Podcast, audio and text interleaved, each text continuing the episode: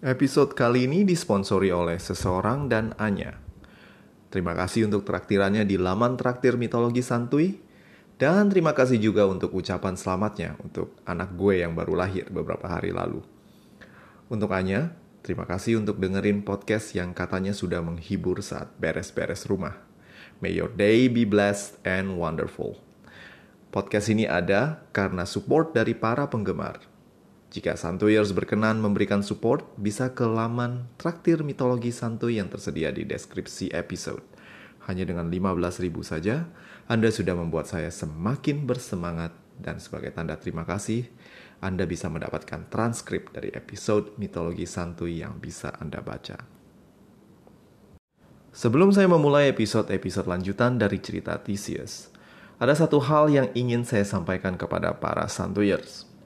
Belakangan ini saya melihat dari statistik Spotify kalau banyak pendengar dari mitologi santuy berusia di bawah 18 tahun. Nah, ini dia yang ingin saya sampaikan. Mitologi Yunani dibuat di masa di mana manusia tidak menganggap seks adalah hal yang tabu dan tidak boleh diumbar. Berbeda dengan masa kini, terutama di negara yang menganut budaya ketimuran, hal-hal yang berhubungan dengan urusan, you know, bisa menuai kontroversi dan lain-lain.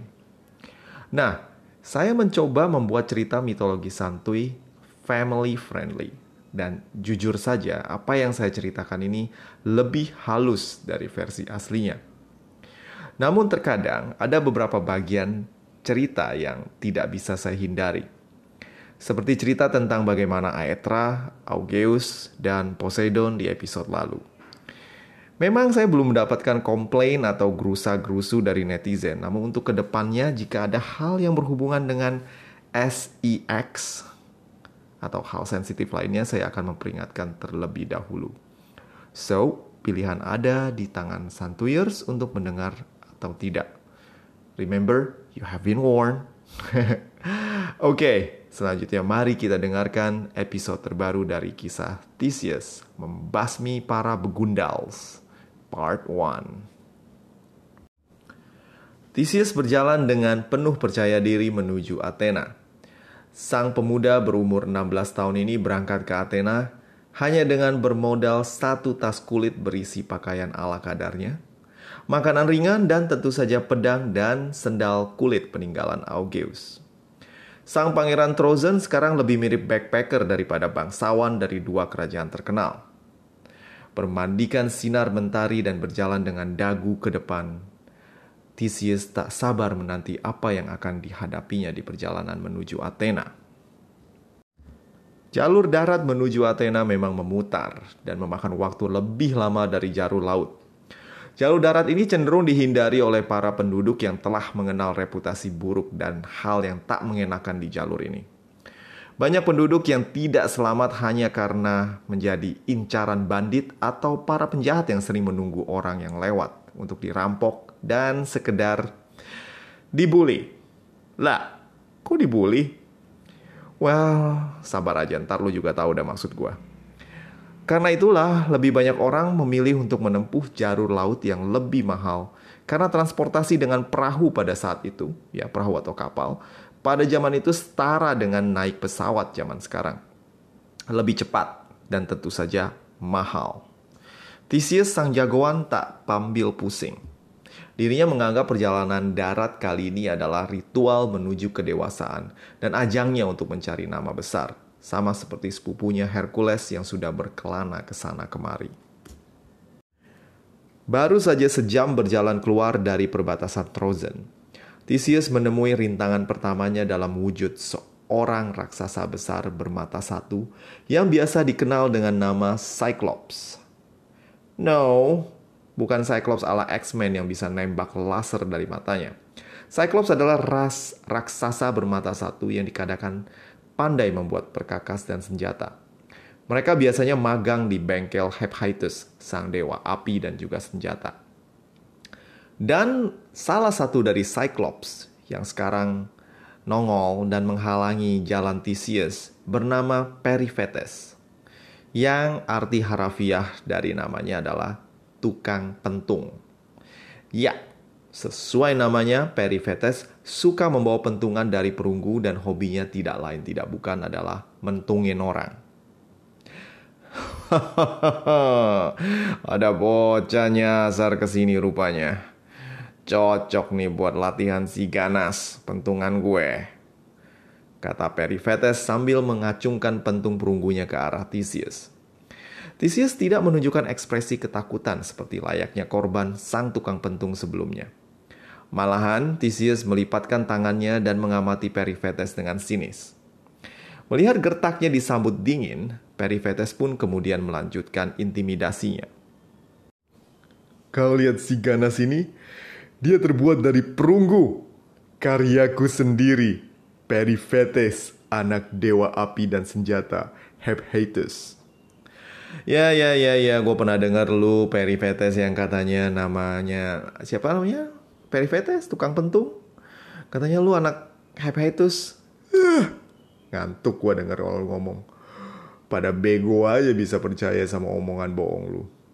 Mana mungkin dewa sekali berhephaestus punya anak sebego lu? Tantang Theseus. Hah? Bego? Bego banget. Goblok malah. Pakai bilang itu pentungan dari perunggu segala. Orang bego mana juga tahu kalau itu kayu. Lu beli di mana? Pasar Puring. Enak aja. Ini perunggu. Gue yang bikin sendiri.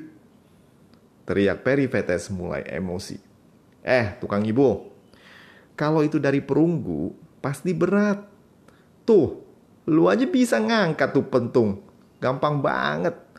Bohong aja lu. Woi, gue bisa ngangkat pentung perunggu ini karena gue strong, dodol. Nih lu coba, lu pasti kagak bisa angkat. Kata Periphetes sambil menawarkan perunggunya sorry, pentungnya. Theseus kemudian menghampiri Periphetes dan memegang pentung perunggu miliknya yang bernama si Ganas tersebut. Uh, oh, bener nih, berat. Gile, lu hebat banget bisa ngangkat pentung kayak begini. Permukaannya aja dingin. Berarti bener nih, asli bukan KW-KW nih.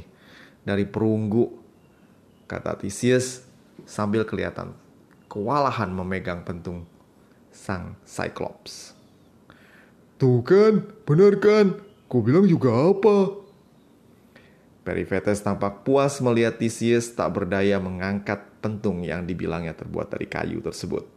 Namun apakah benar Theseus kesulitan mengangkat pentung perunggu? Tentu saja tidak.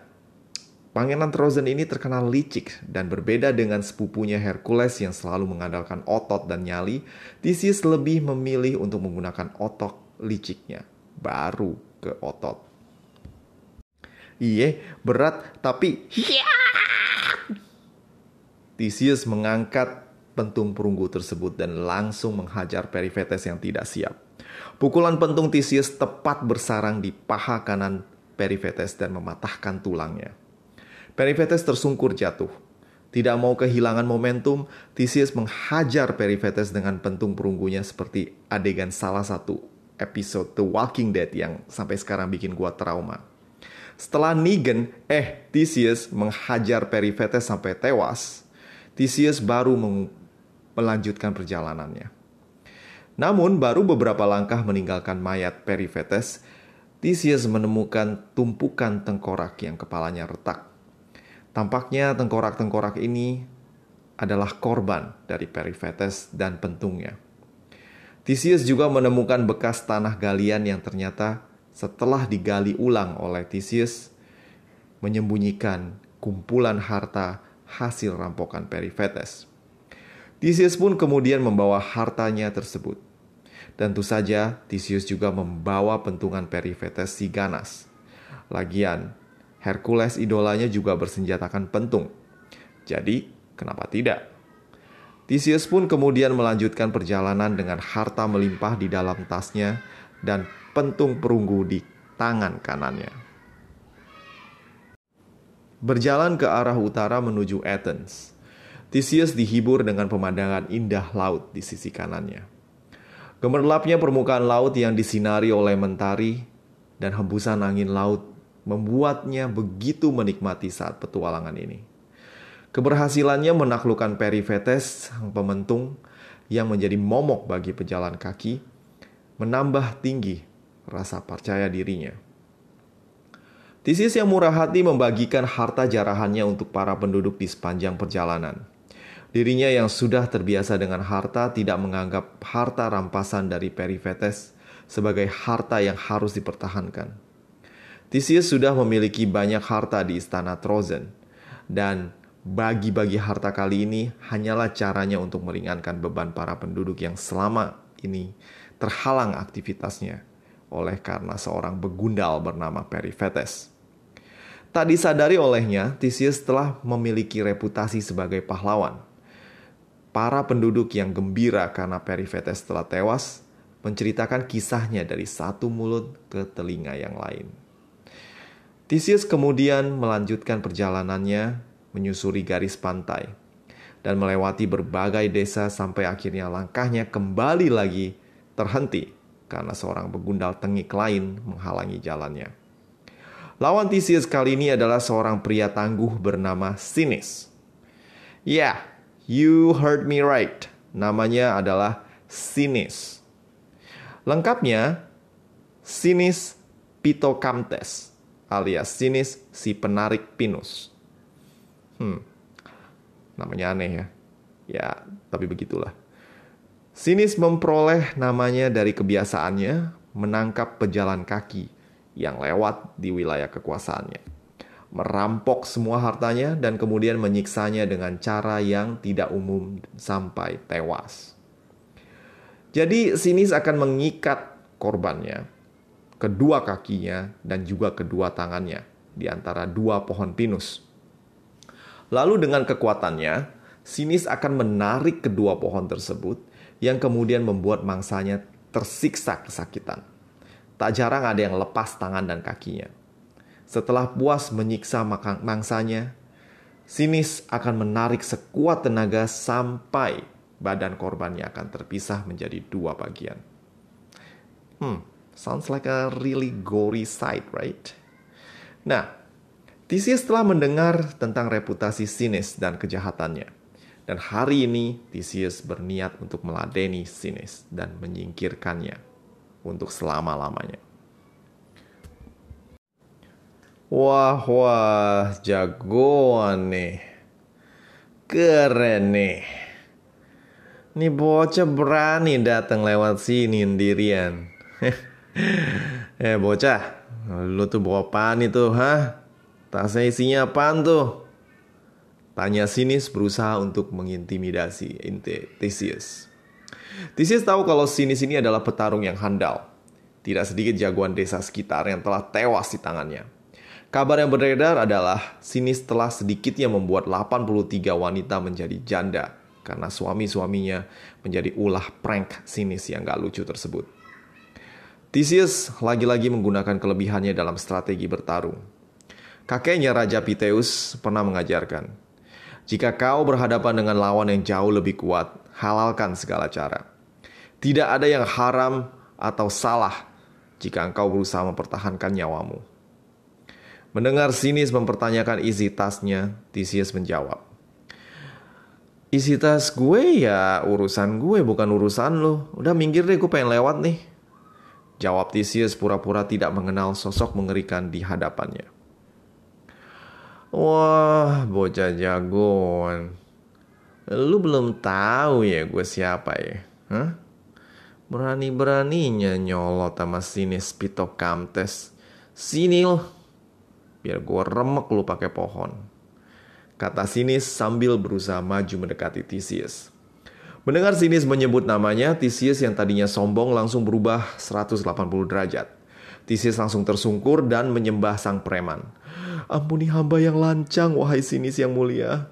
Sungguh hamba tidak sadar kalau sosok agung di hadapan hamba adalah sinis si ganteng dan keren, penakluk wanita, dan pembuat janda. Wahai sinis Pito Kampes yang agung, ampunilah hamba. Kata Theseus membuat sinis tersanjung namun tidak mengurangi niatnya untuk membunuh Theseus. Jago lu ya, huh? Pinter banget bikin kata-kata. Bener sih, ya emang banyak yang bilang gue ganteng dan keren. Tapi sini dah lu bentar, ha? Sini, sini. Ampun, ampuni hamba yang mulia sinis. Hamba tidak bisa bergerak. Kemuliaan Baginda membuat hamba tak bisa bangkit. Aura kegantengan yang mulia membuat mataku silau dan tidak sanggup mendekat. Kali ini Theseus sengaja tiarap, seolah dirinya tak sanggup melihat Sinis. Kedua tangannya diulurkan ke depan seperti menyembah. Sinis yang tak sabaran, entah karena lapar atau memang ada janji pengen ketemu pacar, langsung mendekati Theseus. Eh bocah, bang, belum selesai Sinis menyelesaikan kalimatnya, Theseus mencengkram pegelangan kaki kanan Sinis dan menariknya dengan sekuat tenaga. Sinis yang tak menduga akan serangan mendadak dari Theseus terjungkal kepala duluan. Bagian kepalanya, terutama bagian ke belakang kepalanya, jatuh membentur permukaan jalan batuan yang keras. Akhirnya Sinis kehilangan kesadaran dan pingsan. Beberapa lama kemudian, Sinis samar-samar mendengar suara seorang pria bersiul sambil mengikat kaki kanannya di pohon. Rasa pening di kepalanya mulai mereda. Namun sekarang ia tak sanggup menggerakkan badannya. Matanya melihat tangan kanan dan kirinya terikat di pohon. Kaki kirinya telah terikat erat dan sang pemuda yang tadinya tersungkur tak berdaya Ketakutan akan aura kemuliaannya tampak dengan telaten mengikat kaki kanannya. Oh, hai yang mulia sinis, sudah bangun ya? Gimana? Masih pusing? Tanya Theseus sambil menyelesaikan simpul ikatannya. Eh, lu lu lu lu ngapain nih ha? Gue diapain ini ha? Hah? Sinis berusaha menggerakkan badannya namun tidak sanggup. Sinis kemudian sadar apa yang telah dilakukan oleh Theseus. Sang bocah telah memberikan sinis si penarik pinus prank yang biasa dia lakukan kepada orang-orang yang melewatinya. Theseus yang licik pura-pura tak mengenali sinis dan berhasil memperdayainya dengan pujian dan pura-pura takluk. Keringat dingin mulai bercucuran. Sinis tak lagi perlu menebak apa yang akan dilakukan oleh Theseus kepadanya. Hmm, Mesti gua apain ya nih ya yang mulia? Hmm? Gue denger lu suka ngiket orang di dua pohon pinus sampai kayak huruf X kayak gini. Bener kan? Eh, eh, eh, eh le, le, lepasin gue dong nak, nak, nak lepasin. Lu, lu, lu, lu belum mau mati ya, ha? Lu mau mati ya? Lepasin gue. Terus gue denger lu suka narik pohon kayak gini sampai korban berteriak kesakitan. Benar, ha? Benar nih, hmm? Kayak gini. Aduh, aduh, uh, stop, uh, stop, stop, aduh, please, stop. Lu mau apa sih? Harta, aduh, tuh tuh, tuh jarahan gua ada di di balik pohon. Tapi, tapi lepasin gua. Aduh, aduh, aduh, aduh, aduh.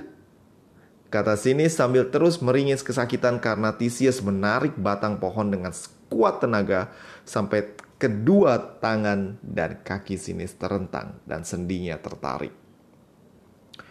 Wah, seru juga ya. Hmm? Gue denger lu juga suka narik sekuat tenaga sampai ke badan korban lu patah dan tewas. Benar. Kali ini Sinis memohon dengan sangat agar Theseus mau melepaskan dirinya. Sang penarik pinus yang bagaikan raja tega telah memakan begitu banyak korban, kini mengemis-ngemis pada bocah berusia 16 tahun untuk melepaskan dirinya. Sinis bahkan menyesali tindakannya yang selama ini telah memakan begitu banyak korban. Namun, Theseus tahu benar karakter penjahat semacam Sinis.